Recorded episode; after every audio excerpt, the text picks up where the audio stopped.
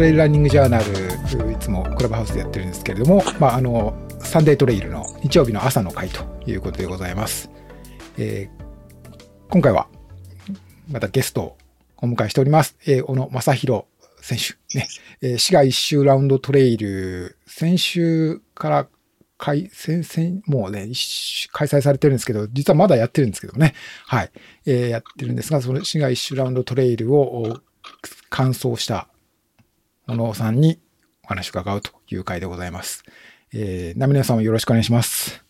小野さん、小野さんよろしくお願いします。よろしくお願いします。はい。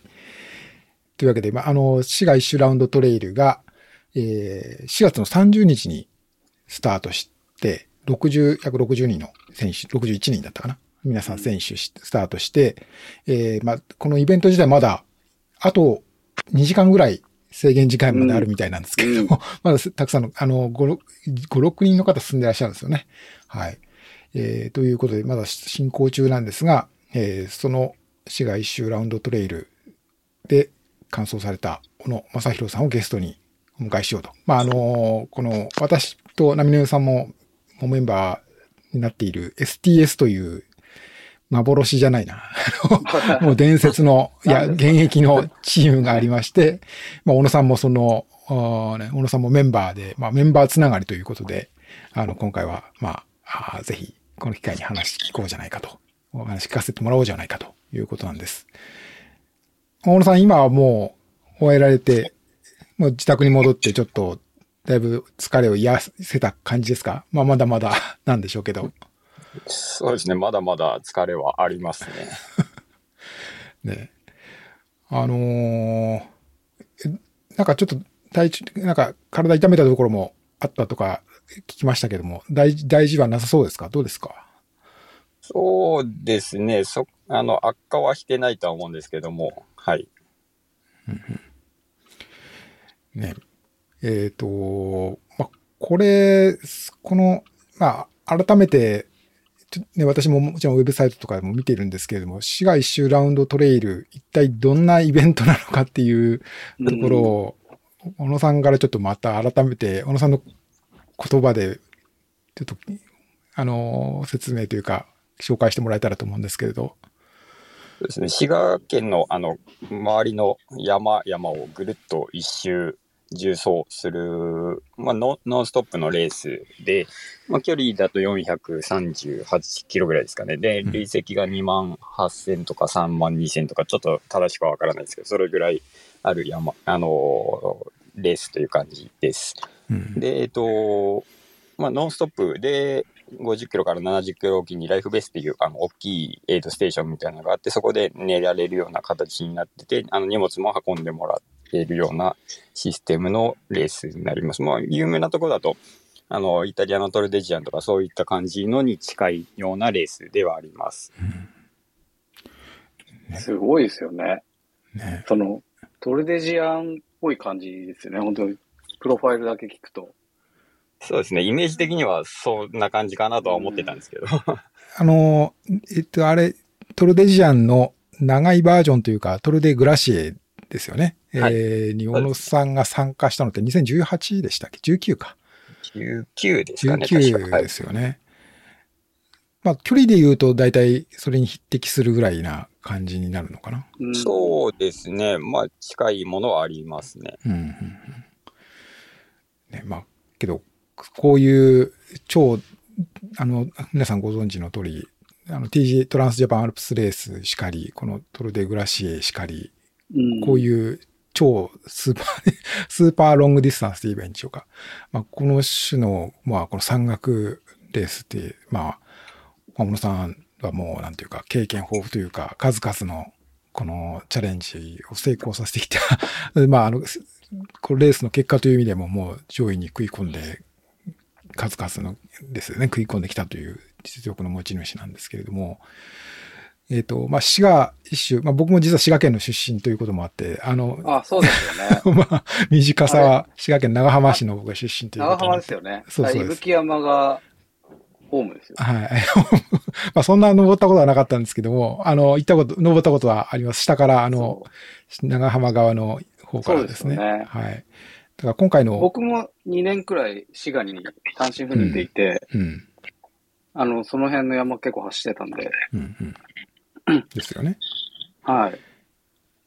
けど、あ、そうか。まあ僕はなん、もう、あの、伊吹山に登ったことがあるぐらいに、今回のコースに関してはそれぐらいの経験しかないんですけれど、どう、どうなんですかねこの、そういういくた数々の超スーパー山岳コース、トレイルを経験してきた小野さんから見て、ね、聞きたいですね。滋賀、僕にとっても身近に感じる滋賀がどんな。評価っていうか、どんな山っていうイメージなのか。そうですよね。トルデジアンと比べてどうだったのかとか、そういうのもちょっと聞きたいですよね。うん。印象の違いとか。うん。どうでしょう小野さんと。どうですかねそうですね、山が難しいですね。難しい。標高は、まあ、高くても1500とか、それぐらいまでしか行かない。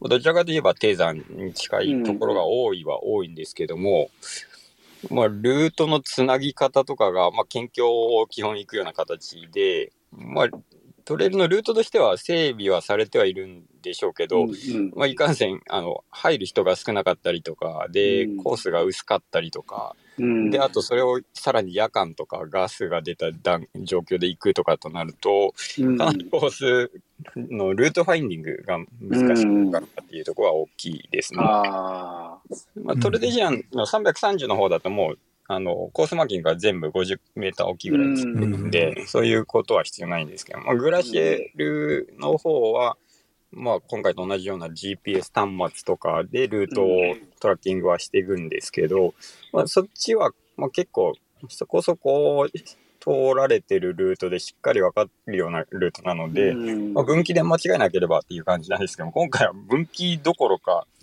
本当にこれかっていう感じの ところもかなり多くて、あ、そうですよね。はい。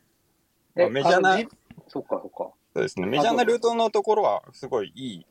まあ、伊吹山とか本当にすごい綺麗で歩きやすかったんですけども、まあ、高島トレイルとかも、み北の方は結構しっかりうん綺麗なんですが、だんだん南に行くと山がどんどん深くなっていって、うん。難しくなっていったりとか、そういうのはありましたね。あ南っていうと、結構序盤ってこと？えっ、と、んどこら辺でしょうか？あのー最初、鈴鹿に向けて行くじゃないですか。ああ、そうですね。あそこら辺も結構むず、うん、夜間とかになると難しかったですね。なんかこう、イメージとしては、僕のイメージだと、伊吹の奥、奥はい伊吹の方からもう人がほとんど入ってないイメージがああ、あって。そうですね。そっちも整備はされてるんですけども、うんあの、はあの、睡眠不足とかもあって、ぼーっとして歩いてると、あれっていうのは何度もありましたね。なるほど。今回 GPS 端末っていうのは、はい。ど、どんなものを使ったの？かなえっ、と、自分は一応、あの、リスクの管理も兼ねて3台使ってて、あ、3台。おーはいで、あの、カロスのバティクスうん。あの、リスト型なんで、そのまま、うんあの、うん使えるので、それをメインにしつつ、あとは、細かいところを見るのは、あの、スマホのジオグラフィカーとあ、かジオグラフィカは見やすいので、まあ、ただ、バッテリー消費が大きくなってくるんで、ね。うん。で、あとは、あの、雨降ったりするとタッチパネルなので、スマホ、動きが安定しないというところで、うんガーミンの eTrex32 っていう GPS も入れて、3台体制でっていう感じでやってました。そう、それでもやっぱり、あれなんだね。GPX 落としてても、ルートが微妙なんだね。ね。ルートは一応 GPX のデータであるんですけども、ちょっとずれてたりとかっていうのがああ。あるはあるので、まああ400キロ超えだから、ポイントの数がとんでもない数になっちゃうから、まあそうですそうですよね。ある程度なびかれてると、ねこ。のまま入れるとね、うん間引かれるんで、はい、分割して入れてましたね。ああ、それでも分割して入れても、まあ、やっぱりなかなか厳しかったと。んそうですねうーん。ああ、やっぱ、じゃあ、そういう意味では、ルートファインディングがすごいむトルデジアンと比べ、トルデグラシアと比べて難しいと。そうですね、歩き、走りに集中しきれないところがかなり大きかうった。ん。結構そこがストレストレスではありました。確かにレースとして見ると結構大きい。な、なんだろうな、サポートはありと。必必須なのかな？必須というか。えっ、と必サ、須なしでもいいのか？サポートは必須ではないですね。サポートは選べるような感じで、つけ選べるっていう。うん。あの、つける場合は、あの、参加料がちょっと安くなる。あ、そうだそうだ。安くなる。はいうんで、ペーサーもありと。ペーサーはどこでもしてもいいの？ペーサーはどこでも OK ですね。最大同時に2人までいいんですかね、多分。うーん。で、まあ、ペーサーつける場合はそこの金額もまた別で発生するような感じ。なるほど、なるほど結構、まあ、いいお値段。まあ、ちょっと金額だけじゃ話はあれだけど、結構いいお値段ですよね、見て結。構いいお値段ですね。まあ、でもまあ、この規模やるんだったら仕方ないのかまあまあなとは仕方がな思うんですけども。いんでしょうね。はい。あーそうそうですよね。でもまあ、ちょっと話にも出てたけど、あの、ペーサーいるいないが結構今回やっぱ大きいんじゃないかっていう。うん。もう、ねあの、そんなに難しいルートだとは思ってなくて、ううんまあ、で、そんな高くないし、あの、一応なんか、ルートとして名前ついてるようなとこがほとんどなので、うん。まあ、普通に歩けるんだろうと、気楽な気持ちだったんですけど、で、全然、あの、地図の確認とかももともとしてなかったんで、うんうん行ってみたらびっくりって感じでしたね。ま あそうだよね。まうん。結構地元、滋賀の人とかは思想もしてたみたいだし、滋賀、滋賀とか関西とかそうですねうん、そういう人はやっぱ強いよね。ここら辺はね。そうですね。うん。全くの初見に比べたら全然やっぱり。そうだよね。うんうん、やっぱそう、難しいな。なるほど。まあ、やっぱりこん、まあ、今回のというか、このイベントをきっかけに切り開かれたという、切り開くというか、まあ、整備されたようなセクションが結構多いっていうことうん。ですよね。うん、そこが、まあ、そうなんそうですよね。これ、確かまあ、あの、え2年、うんと、19年だったかな。プレ大会として、最初に、えっと、ステージレース形式で行われて、そうそうそうそう。ですよね。そうです、そうです。はい、そうですよね。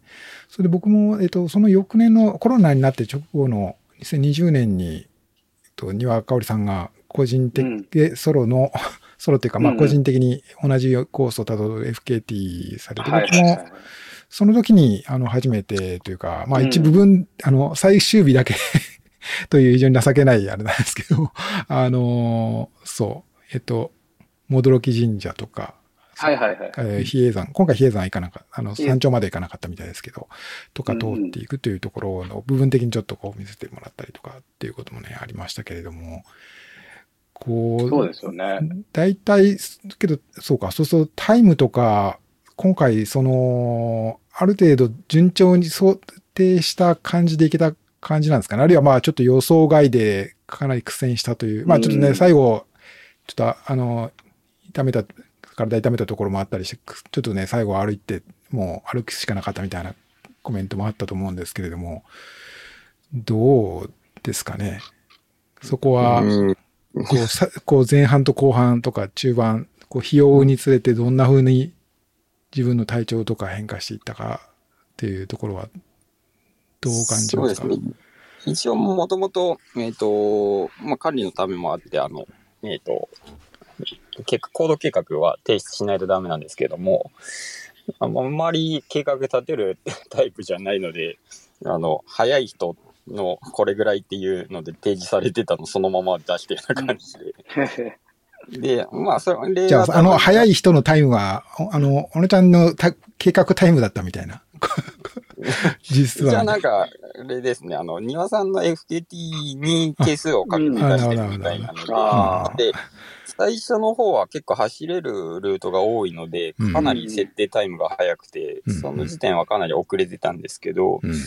まあ、200キロぐらいでほぼ同じか、ちょっと速いぐらいになったものの、そこら辺で、ちょっと新スプリント痛めてしまって、うんうん。まあ、完全にもう走れない状態になって、もう一回リタイアすると言ったつもりなんですけど、どうやら言ってなかったみたいで。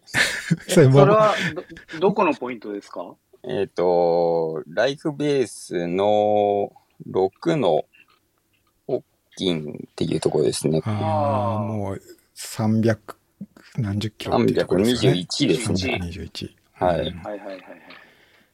え辞めると言って寝たつもりだったんですけど、どうやらリタイアって言ってなかったみたいで、まだなんか、これで終わっていいのかなっていうのがあったんで、ちょっと次まで行ってみますって感じ。あおの、ーサポート今回初めて、あの、えっ、と、や、時田さんっていう人にやってもらって、うん。もうす、寝てる間にもアイシングとかいろいろテーピングとかやってくれて、で、なんとか続けられたって感じですね。もうで、その後はもう、うん、なんかぐ、ぐだぐだというか、なんとか最後まで行ったって感じですかね。あの、ライフベース6でどのくらい寝た、寝たのかな？えっ、と、10深夜12時ぐらいに到着して、うん出発したのが9時前ぐらいですかね。結構寝たんだね。9時間ぐらいいましたね。まあ、うん寝てたのは5、6時間ぐらいかもしれないですけど。ああ、でもうん、だいぶ回復したんだ、そこで。その、体力。うーん、回復したかどうかは微妙でしたけど、うん、そうですね。新スプリントはでもやっぱり痛かったんだ。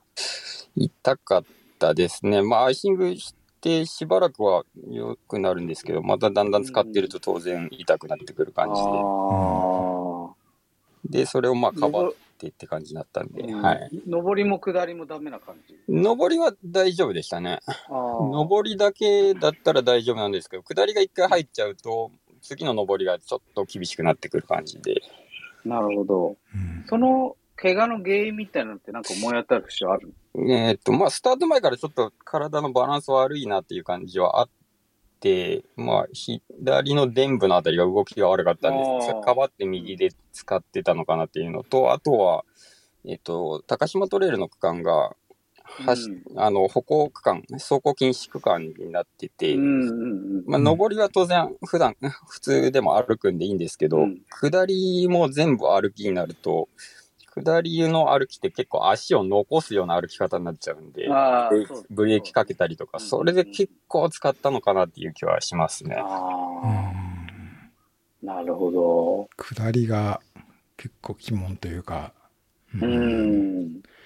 あのそうで、すよね。これに、ちょっとね、今ね、YouTube ライブ流してるんですけど、そっちの方でちょっとコメ、あの、チャットで質問というかコメントいただいて、ちょっと紹介してもいいですかね。はい、えっ、と、ダブルフィールドさんですね。えっ、と、小野さんお疲れ様でした。小野さんのツイートで、今年の練習し、練習量の少なさをコメントされてましたが、少ないにもかかわらず、なぜここまでのパフォーマンスが出せたのか、お聞きしたいですという、ちょっとコメントいただいたんですけど、まあ、今の話にもね、ちょっと関係あるのかなと思ったんですけど、どうどうですか？やっぱりある程度経験でカバーできるところもあるのあるって。ことなんですかね。この距離だと、あまり走るっていうことは多くなくて、ほとんど歩きになってくるんで、うん、走行距離、いくら踏んだところで っていうところもあるかな。まあでも、最低限は必要だと思うんで、多分それもなかったうので、ん。まあ、ライフベースで寝て、その日のに最初の2、3時間はすごい調子いいんですけど、その後はもうどんどん落ちていくみたいなのを繰り返してたんで、まあ、まあ、その中では、まあ、いろいろ、まあ、走ってはいないですけども、3月までもスキーとか、山岳スキーとかクロスカントリースキーとか、まあ、そっちはバランスとか体感にはすごい活かせますし、いろいろやってるっていうのは大きいかなっていうのはありますね。あ冬場は確かにそういったスキーとか、がっつりやってたそうですね。全く何もやってないわけではなくて、他のことをやってるって感じですね。う。うんーん。ちなみにその市街地の前は、ど走るトレーニングとしてはどの程度やってたの？えっ、と、1月は多分50キロとかぐらいしか走ってなくて、うん2月も似たようなもんで、3月からちょっとだけ、3月でも100ちょっとぐらいですかね。で4月に入ってからまとめて2、300ぐらいは走りましたけど、うーん。まあ、直前はまあ休みも必要なんでっていうところで、まあ、トータルでレース前までで5、600キロぐらいですかね。うん。あ3、ヶ月で、はい。それは一般的には少な、結構少なそうだよね。なんか、こういうのに出る人にとってはね。うんまあでそも、クロストレーニングでカバーしてるっていう。一回トレーニングまあ、一回トレーニング中にも、はい。っていうのは知ってるけど。うん。まあ、そう、そうだよね。うん。なるほどね。でも僕、トルデジアの前の練習とか、ちょっといろいろね、知ってたりもするけど、あの時は割とアルプスは行ってるよね。あれそうはで、すね。こう、歩く練習っていうか、行動感の練習なのかな？そうですね。あまあ、練習というより遊びの延長でレースに出てるような感じなので、アルプスとかだと、まあ、自然と1日、まあ、4、50キロの累積4、5千、うん。10時間とか12時間行動がそんなになんか練習って感じもなくこなせるので、うんうん。さらにそれを高いところでやると行動、高度の効果もありますし、あと寝てる間も高度順応とか効果があるので、まあその延長でやってるって感じですけど、今回ちょっとそれがで、あの、高い山にも行けないんで、そうできないね。ので、まあそれに近づけるような練習を考えてやってみたって感じですね。ああ、なるほど。うん結果的に、なんだろう、その、今回、もうちょっとこれやっとけばよかったな、みたいなのってありますか？いや、うんもうこの期間だったらこれぐらいなんじゃないかなと思いますね。なるほどな。あとはまあ、あと時間をもう、もう1ヶ月ぐらい必要かなとは思いますけど。うーん。なるほど。あと、僕聞きたかったのは、結構今回、あの、初めて投入した装備とか、なんかいろいろあったじゃない？靴も、靴もそうだけど。はあ、そういう興味あるところ。まあ、そうそう。それでなんか良かった、悪かったみたいな。ああ、これはまた使い続けようとか。い。はい。まあ、補給も含めてだけど、なんかありますか、良かった、悪かったみたいな。一番良かったのはストックですね。おお。今回 NW カーブっていうイタリアのブランドの、まあ、まだ日本で扱えないんですけども、うんあの、超ロングの有名なルカパッピーとか、はいはい。うんそこら辺が使ってる、ああのちょっとなんか形状、がユニークなやつはいだよね。。あの短めでちょっと曲がっってるようなやつですうね。ん。あれ使ったんです短め。けども、うんうんうんはい。すごい良かったですね。え走どどの点が良かったんですか？走ったりスピード上げたりっていうのは苦手なんですけども、淡々と歩く延長で使えるような感じなんで、あのあまり力入れずにうん自然とつつついていけるような感じで、かなり良かったですね。へえ確かに写真見たときになんか面白いストック使ってるなと思ったんだけど、うんあれは収納とかもできる一本物？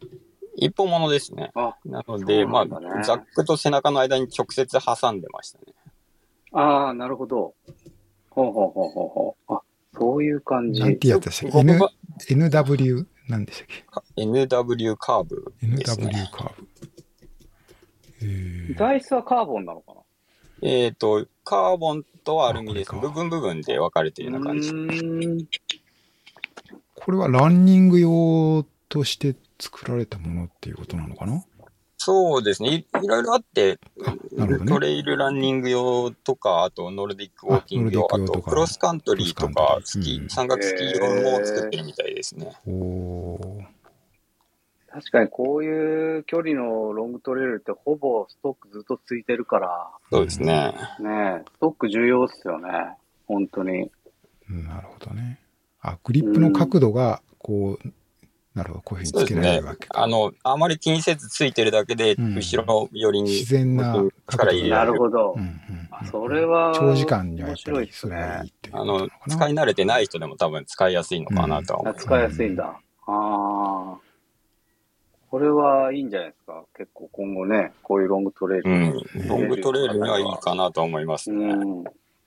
トレランにはちょっとききついのかな？やっぱり。な、どうすかね？一応でもスカイレース向きのとかもあるのであ、そうなんだ。うんえー、チェックしてみようんうんう。えー、そでれが一番あとは良かったな。サイズ選択が難しいですね、ただ。ああ、そうなんだあー。1センチ刻みとかで、あの、地面から手のひらまでの高さで長さ決めるみたいな感じなので、うなるん。ほどね。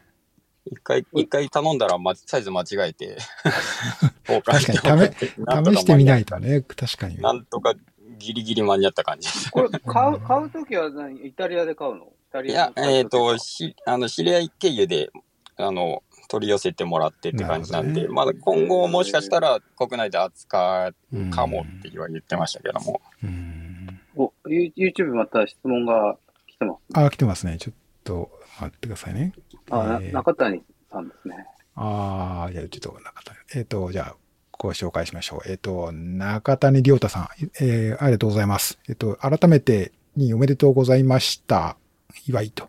えっ、と、この距離での上位争いが見ていてとてもワクワクしました。僕も次回は5日切り目指して挑戦したいと思います。参考に各 LB ライフベースでの睡眠時間を教えていただきたいです。ということで、睡眠時間か。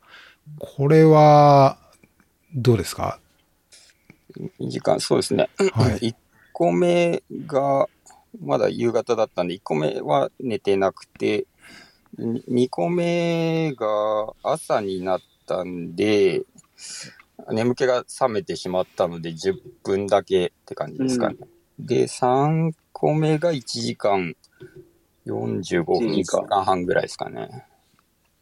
で、よそれってトルデジアはいンもそんな感じ、イメージ。トルデジャンは基1本時間とか2時間でやってますね。うん2時間寝る？はい。うーん、なるほど、なるほど。で、3がそ、それで4が2時間ですかね、確か。に4が違うな。4は寝なかったんですね。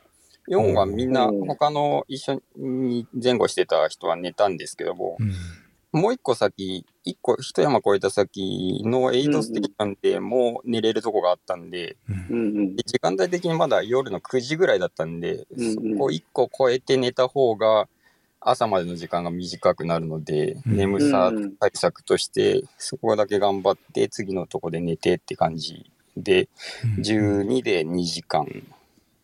ええーと、A12 っていうとこですね。で、2時間。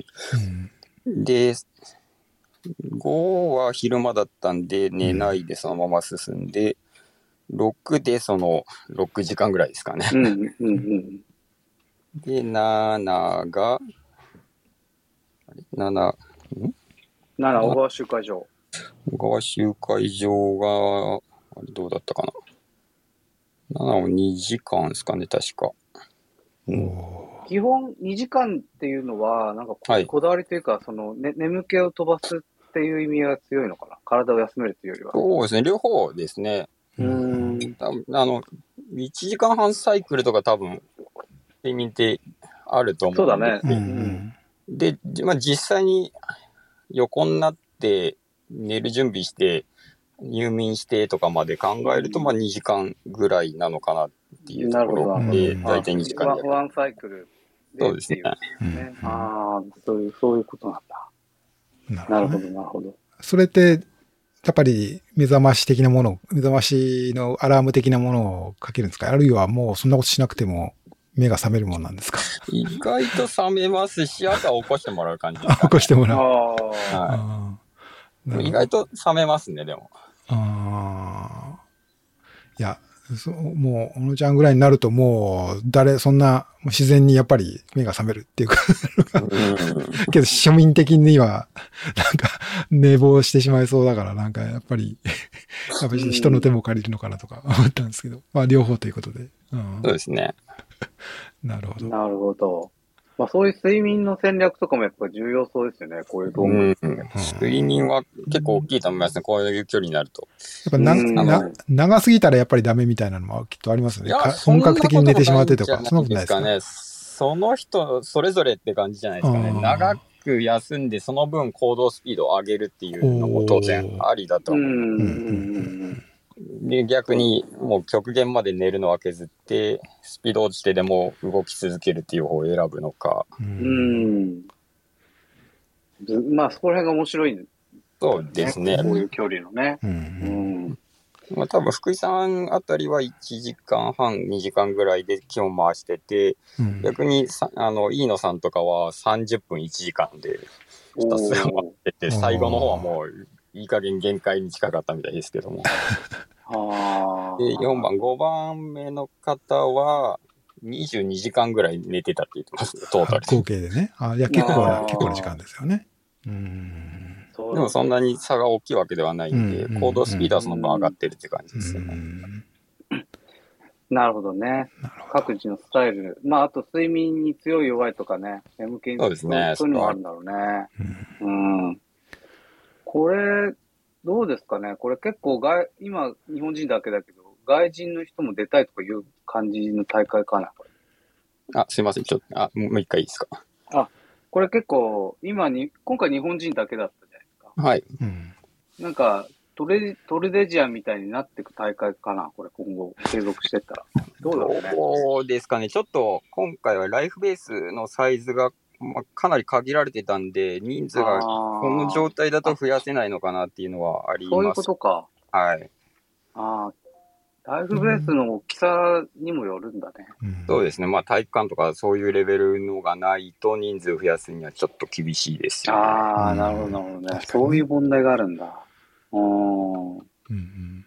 でもなかなか日本でこれだけの距離のレース取れるっていうのはないよね。山岳レース。そうですね。多うん分、初めてぐらいじゃないかなとう。思います。うんん。えー、面白いですね。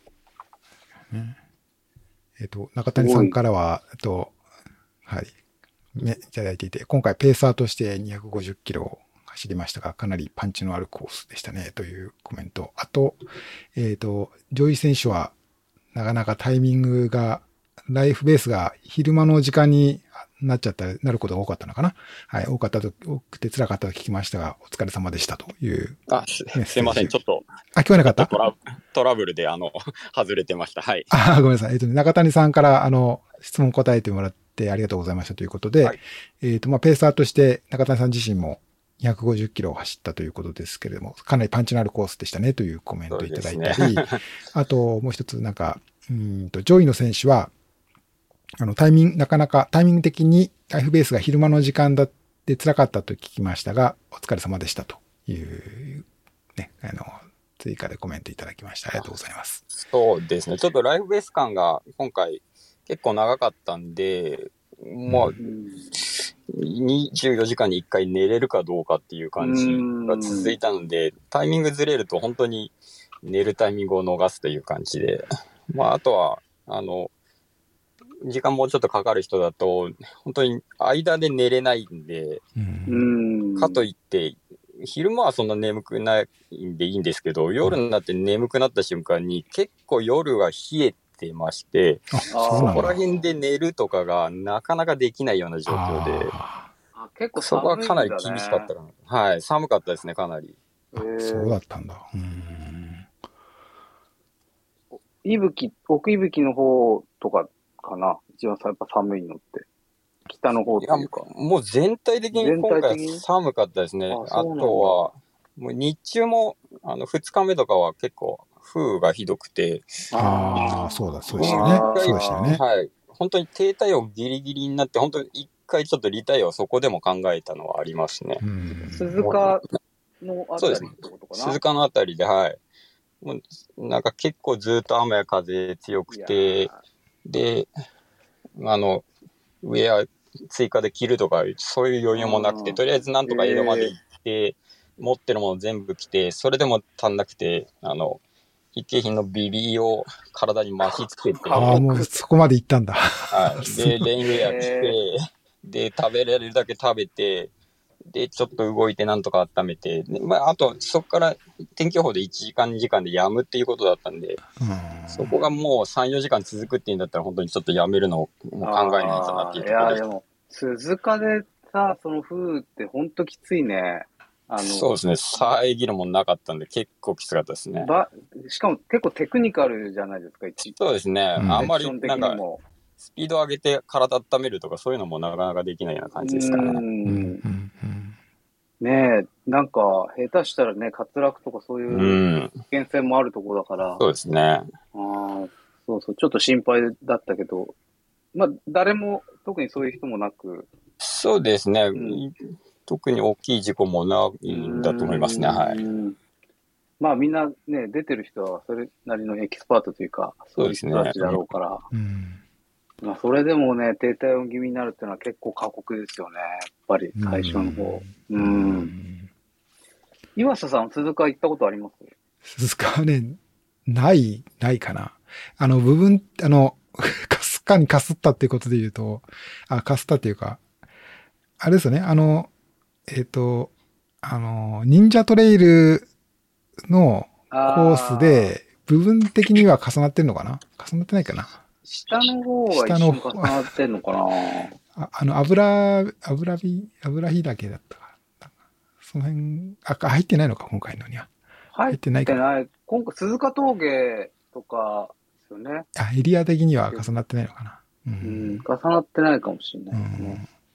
そう、あの時も福井さんが確かで出てたような気がする。西村さんとか。うん、そうそうそう。それで思い出したんですけど。うん。うんうんうん。まけど、なかな、か、あの、さそう、て最初の難所というか。あれですよね、うんその、すあの、そう、そうらしいですよね。なんか、その、うん鈴鹿っていうのはかなり悪名、悪名というか、まあ、あの、ハードなセクションだということになっているそうですよね。やっぱそれは、あれかな？やっぱその、上り下りが、小刻みにかなり激しいということなのかな？っていう理解で正しいんですかね。小刻み、小刻みだし、急だしっていう感じですかうんね。うんうん鎖場とかもあるでしょ？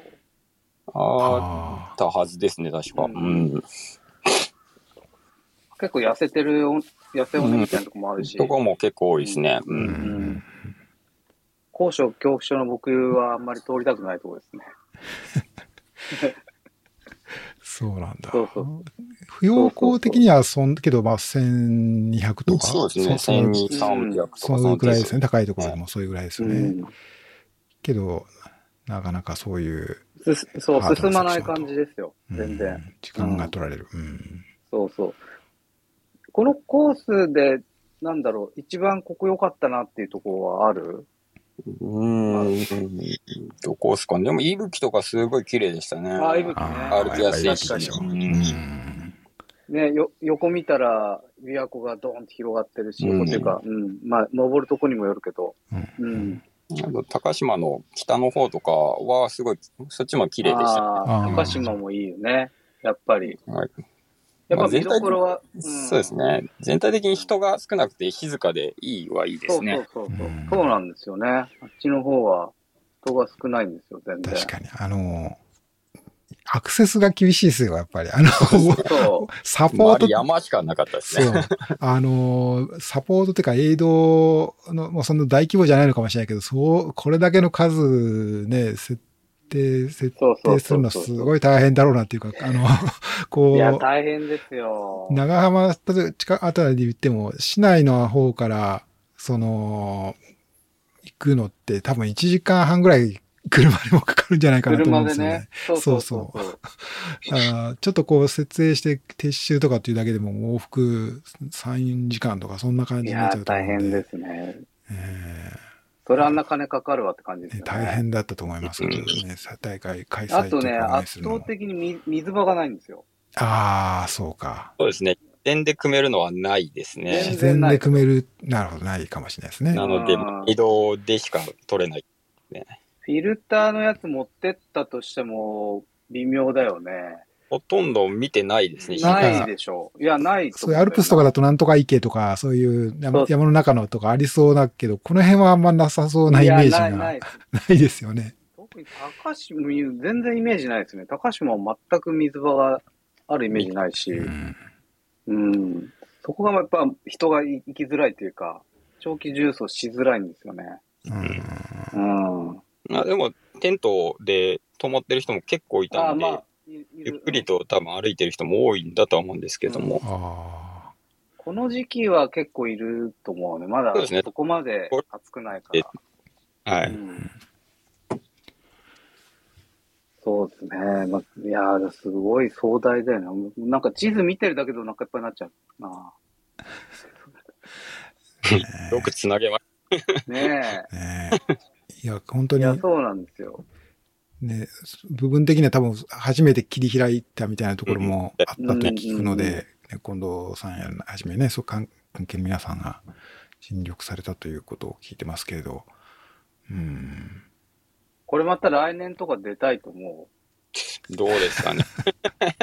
コースが分かったらね、だいぶ有利、有利というか、もっといけるんじゃないかみたいな。もう基本初見の方が好きなんですけど、こう。れはちょっあと難しかったですね。ーあー。そうだよね。そっか、これは、でも、うーん。さんどうですか岩佐さん。どうですかってことないけど、こ まあけど出てみたいなとか。うん、まあけど、あの、ちょっと出る、僕自身が438キロはちょっとカバーするの難しそうですけど、けどちょっと改めて、まあ、自分のゆかりのあるところということもあるし、うん。あの、そうそうそうね、伊吹、伊吹山も、あの、上野の、こうね、もあの、こう考えのコースよりももっと、長浜市寄りというか、西側からは行ったことある、そ定番ですけど、そっち側が定番だし、うんあとまあ、最も定番なのは車で上がることだと思うんですけど、あそね。まあ、それはあの、経験はあありますけど、こう、今回の、この、なんていうんですか、あの、なんていう、坂田町側っていうか、そっちの方から、サメガイとか、そっちの方から上がっていくのって、あの、僕もやったことないし、そっちの、そこからさらにその北側の方のトレイルっていうのは全く、あの、多分、地元民でも、そんなコースがあるって誰も知らないと思うんで、うん、ちょっとこう、そのセクションだけでも行ってみたいなという気はしましたけどね。うんうん。なんか、前みたいにリレー形式というか、その、ね、一部分だけ走って交代みたいなのがあれば、うん、まあ、ステージレースとかだとね、うん。割とこう、取り組みやすいかもしれないけれども、けどやっぱこのひ一つながり、今回みたいな、うん。ねシングルステージってやっぱ夢がありますよね、やっぱり。こう。うん夢がありますよね。う うんん。これ、あと、ちょっと話戻すけど、その、ザックとかどうどうだった、ま、ザックもまた初めて使ってるでしょ。ザックはそうですね、レースの4日ぐらい前に、そうだよね。アマゾン、アマゾンで買って、アマアマゾン大ですかなと思ったんだけど。えどな、な、なんかそれこだわりのブランドなんですか？いや、特にあの使いやすそうだったんで、あの容量とか使いやすさで、サロモンの12リッターぐらいの、あ、普通にサルモンなんだ。はい。サロサロモンの12リッターのやつ？はい、アクティブ、あースキンでした、ね。ああ、アクティブじゃないか。あそこら辺ですね、はい。うんアジャイル12とかかな？違うじゃないですね。ああ、アクティブ。なるほど。え、それはどの辺がいいなと思った？容量が。そうですね、容量と、あと、フロントのポケットのつが多くて使いやすそうかなと。うーん。それはどうだったの？け結果的には。結果的には非常に良かったですね。へうん揺れも感じなかったし、うんもう下ろさないでほとんど前の、あ、アクティブじゃないです。アドバンスドスキンですね。あアドバンススキンね。はいはいはああ、これかこれかい。う。んほとんどあの、背負ったままです。終わらせられたんで、はい。えーこれは評価結構高かったと。結構いい、良かったですね。うん。えーこれ、容量的には12リットル、素人的にはそんなんで足りるんだろうかって思っちゃいますけど、必要十分な感じなんですか？意外と、あの、の伸びて入ってくれたんで、はい。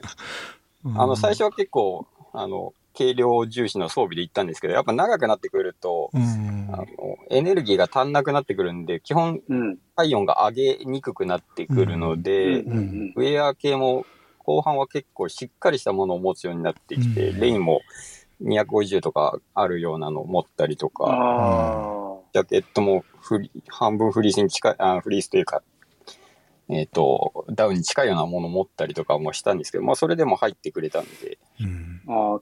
結構伸縮性がある感じだもんね。これは。そうですね、そこそこ、うん、ある方ですね。でもあんまりありすぎると今度揺れるのかなっていうのはああ揺れるはい。適適度だったかなとは思いますね。う。うんんあんまり伸びる素材じゃない方が安定感は高いかなとは思ってたんですけど、うんまあうん悪くはなかったかなと思います。うんこれは良かったって感じですね。あと、やっぱ気になるのは靴ですよね。うんあの中は、カーボンの。そうですね、スタートからライフベース1までがうん結構、低山で走りやすいとこが多いという話だったんで、うんあの、走りやすい靴ということで、今度、あの、この前新しく出たばっかのテクトン X っていうカーボン入りのシュあーズ、他かな？はい、他の、ねはい。うんうんですよね。うんで、その後は、えっ、と、スピードウォート5を2足で回してた感じです。ああ、うん5はじゃあ鈴鹿、ライフベース1から5に。そうですね。うん。テクトン、すごい走りやすいんですけど、ちょっとちょっとアッパーが柔らかすぎるんで、鈴鹿みたいなテクニカルなとこだと逆に足使っちゃうような感じがああ、そういうことで、。はい。なるほどね。じゃあ5はもうバッチリでしたか？5はそうですね。何のトラブルもなく。ああ、あ、そうなんだね。うん僕も最近5履いてるんですけど、あ、うんすごいバランスいいねと思いますバランね。スいいですね。アッパーも適度に、ね、硬すぎずもなく、そうですねかすぎずもなく。軽くもなりましたし。あの、ターンがいいですよね。V 字になってて。ああ、そうですね。圧迫しないですね、全う。然。うんん。ああ、じゃあ、そういう意味では、靴も、ある程度バッチリと。そうですね。これダメだなっていう素備はあった？うーん。いや、特段ないかな。なんかあったかな。特段なかったと思いますね。ラライトとか、ライトは、ライト何使ったの？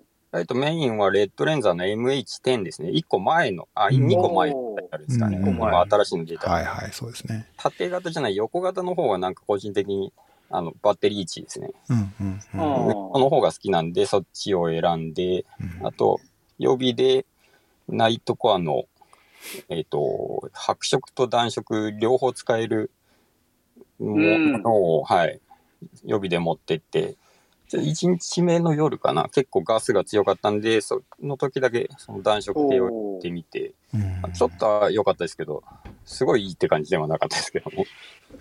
あ、それはだ暖色系でもちょっと見にくかったってこと？あそうですね、うあん。ー、そうなんだ。うんなるほどね。やっぱ朝、岩佐さん、はい。あの、レッドレンザー推しじゃないですか。まあ最近あの、ご紹介させていただく機会が多くて。そうですね。あその、の、なんか新しいやつってどうなんですかね？僕ちょああ、っと興味があるますね。あああれはう、ん。なんか、やっぱり軽いんですか？えーとね、まあ、うーんと、その、今、森ちゃんが持ってる、今使ったのと比べての正確なスペックちょっと手元にないけれども、軽さという意味では、まあ、あの、かまあ、最も軽い部類に入ると思いますね。たただまあ僕が思ったのは、まあ、バランスがいいというか、あの、収納するシンプルなデザインになったので、うんあの、例えばこう、昼、使わない昼間とかにこう入れておいたりとか、取り出したりとかっていう時の収まりがすごいいいなとか、えー。あの、なんていうんですか、こう、フィットさせるためにこう、プラスチックのこう、出っ張ったパーツとか、なんかそういうのがあんまりないので、えっ、と、そういなるほど。そういう点で、使う、使い勝手ということでよく考えられてるなというのと、あとまあ、そうですね、フラットライトと、まあこれはまあ、あの、他にもあると思いますけれども、そのスポットライトの組み合わせで視野を確保するっていう考え方とかも、あの、使い勝手いいのかなと思いましたけどうね。んうん。お小野ちゃんはなんかこういう長期重走とかレースにこだわってるライトのスペックってあるあるのかな？いや、えっ、と、まあ、軽さだけじゃなくて、まあ、バッテリーライフと、うん。あとは、あの、バッテリーの形状とかですよね。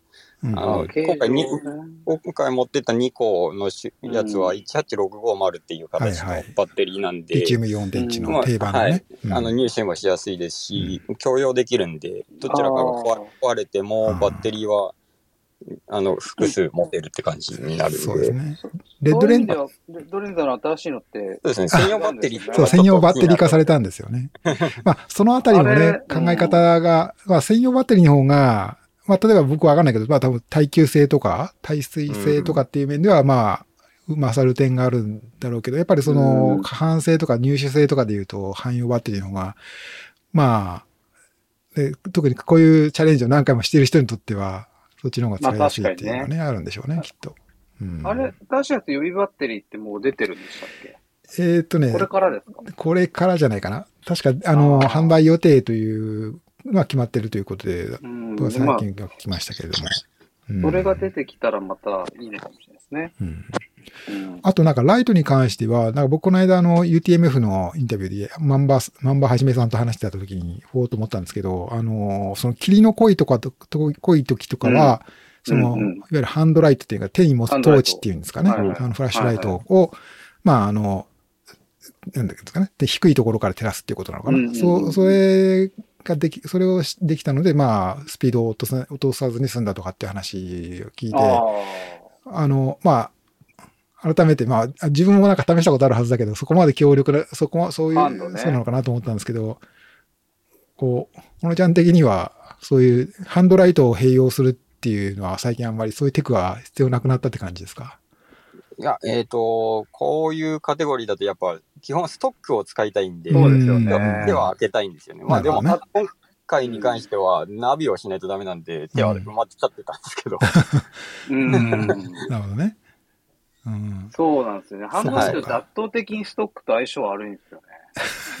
まあ、は、派説ねとかだったら使いますけど。ああ、ね確かにね。あはいスピードも必要だし、ストック必要ないってなるとね。うんまあ、あとは腰につけるかどうかっていうところだと思うんですけども。うんでもそこまでの、の、そこまでのスピードは出さ、あの、出さないというか出ないので、うんこれぐらいのカテゴリーだと。なので、うんまあ、ヘッドライトだけで基本は間に合うかなとは思ってるんですけども。ううんまあそこはケースバイケースで使い分けというか、組み合わせを選そうぶというですね。一応持ってった二つで、まあ、腰につけようと思えばつけられたんで、う。うんん。うん。うん。軽さ、ライトの軽さっていうのはこだわりがあるん的に軽さは、まあそうですね、ある程度、まあ、超軽量だとやっぱバッテリーライフが持たないので、うんうんまあまあまあ、あの、重さは仕方ないとして、でも200超えちゃうとさすがに重いんで、100うん半ばぐらいまでか。メインは100半ばぐらいで、うん。予備は100前半ぐらいにしたいなっていうのはあります、なるほど、なるほど。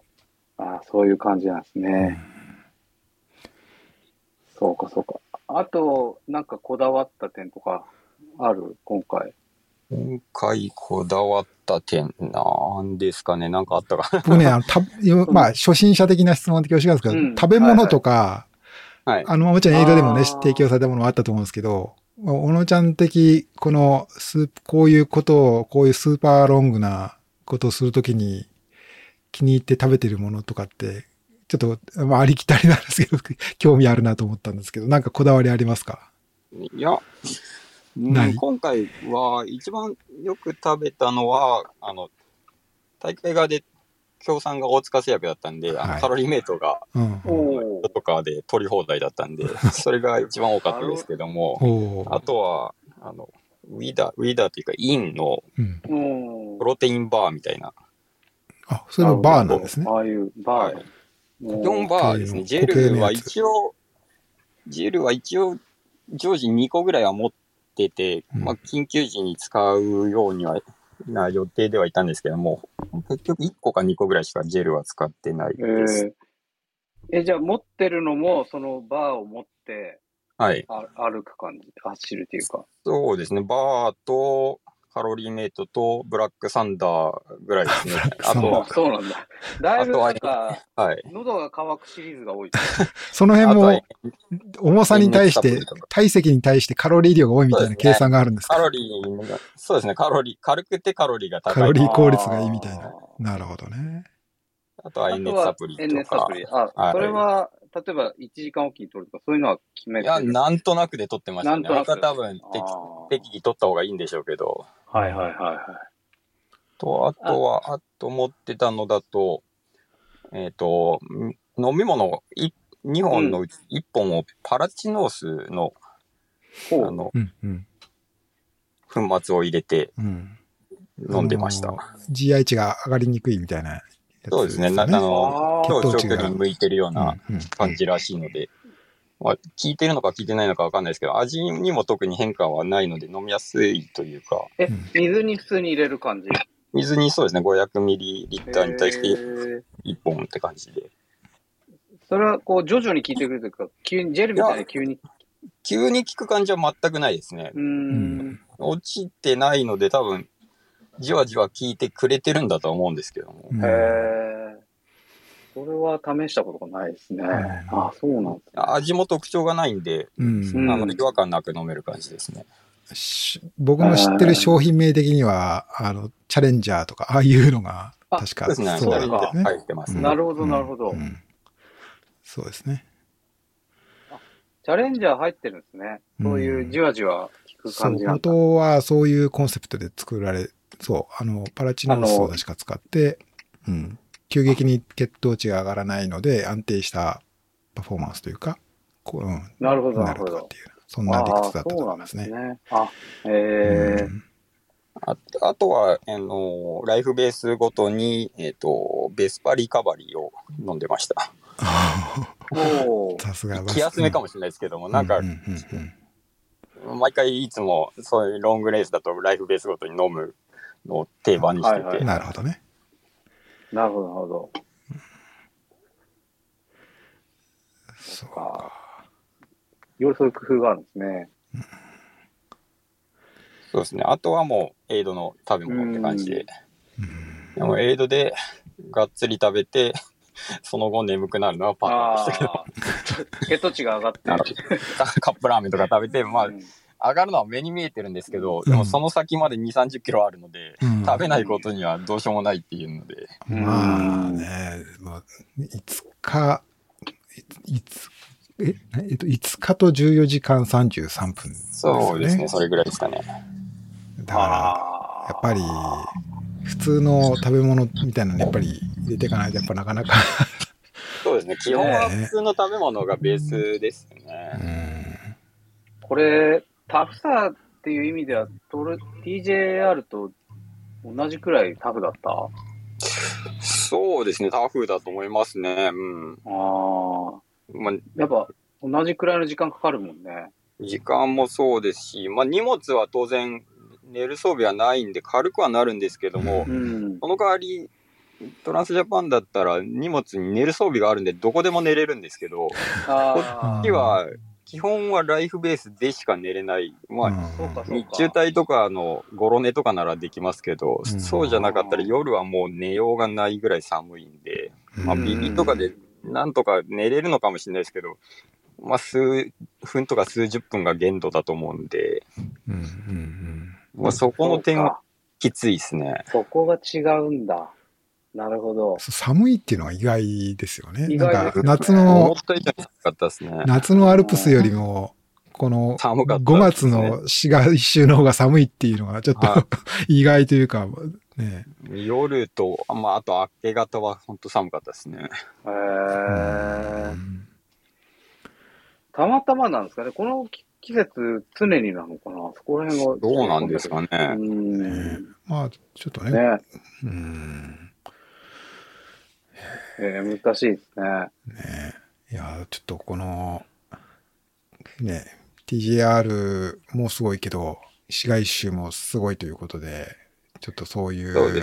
好きな人のチャレンジをこれから、うんいやーなんか、最 現近れそうな。うん。こういう形のレースは面白いとは思うんですけどね。うんうん。あの、ライフベースごとにうん。一個一個進んでいくような感じのな超長距離みたいなのを。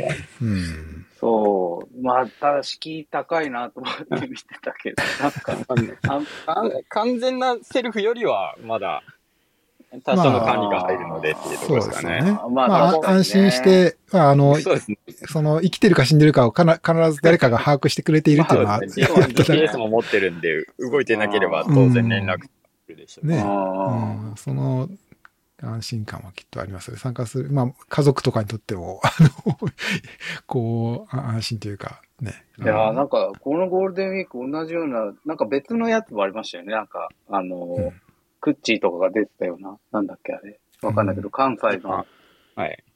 ね、あイベントみたいなやつですね。イベントとうんか、関西の方の。うんうんそう。で、川の道は、まあ当然やってた川の道もやっし、てましたね。ゴゴールデンウィークいっぱい使って、こう、こういう長期の、そう。あれが、なんか距離感がバグりますよね。なんか、知り合いがみんなこういうの出てると、僕が見てたのはアメリカでもね、ココドナ250っていう200 400キロのトラマラソあン、トレイルウルトラマラソンやってましたしね、こうなんか、ブーム？このこの時期に、5月の前、初めになんかそういうのがちょっと集中しているのかな。あんまり暑くもないし、うん。いいのかもしれないですよね季節としてはいいのかもしれないですね。施設としてはうね。ん。いやー、なんか、僕はね、今、ウエスタンの練習してて、トレイルとか入って50キロとかで疲れちゃってるんで、なんか、全然違う世界だなと思ってましたけど、なんか次元が違いすぎて、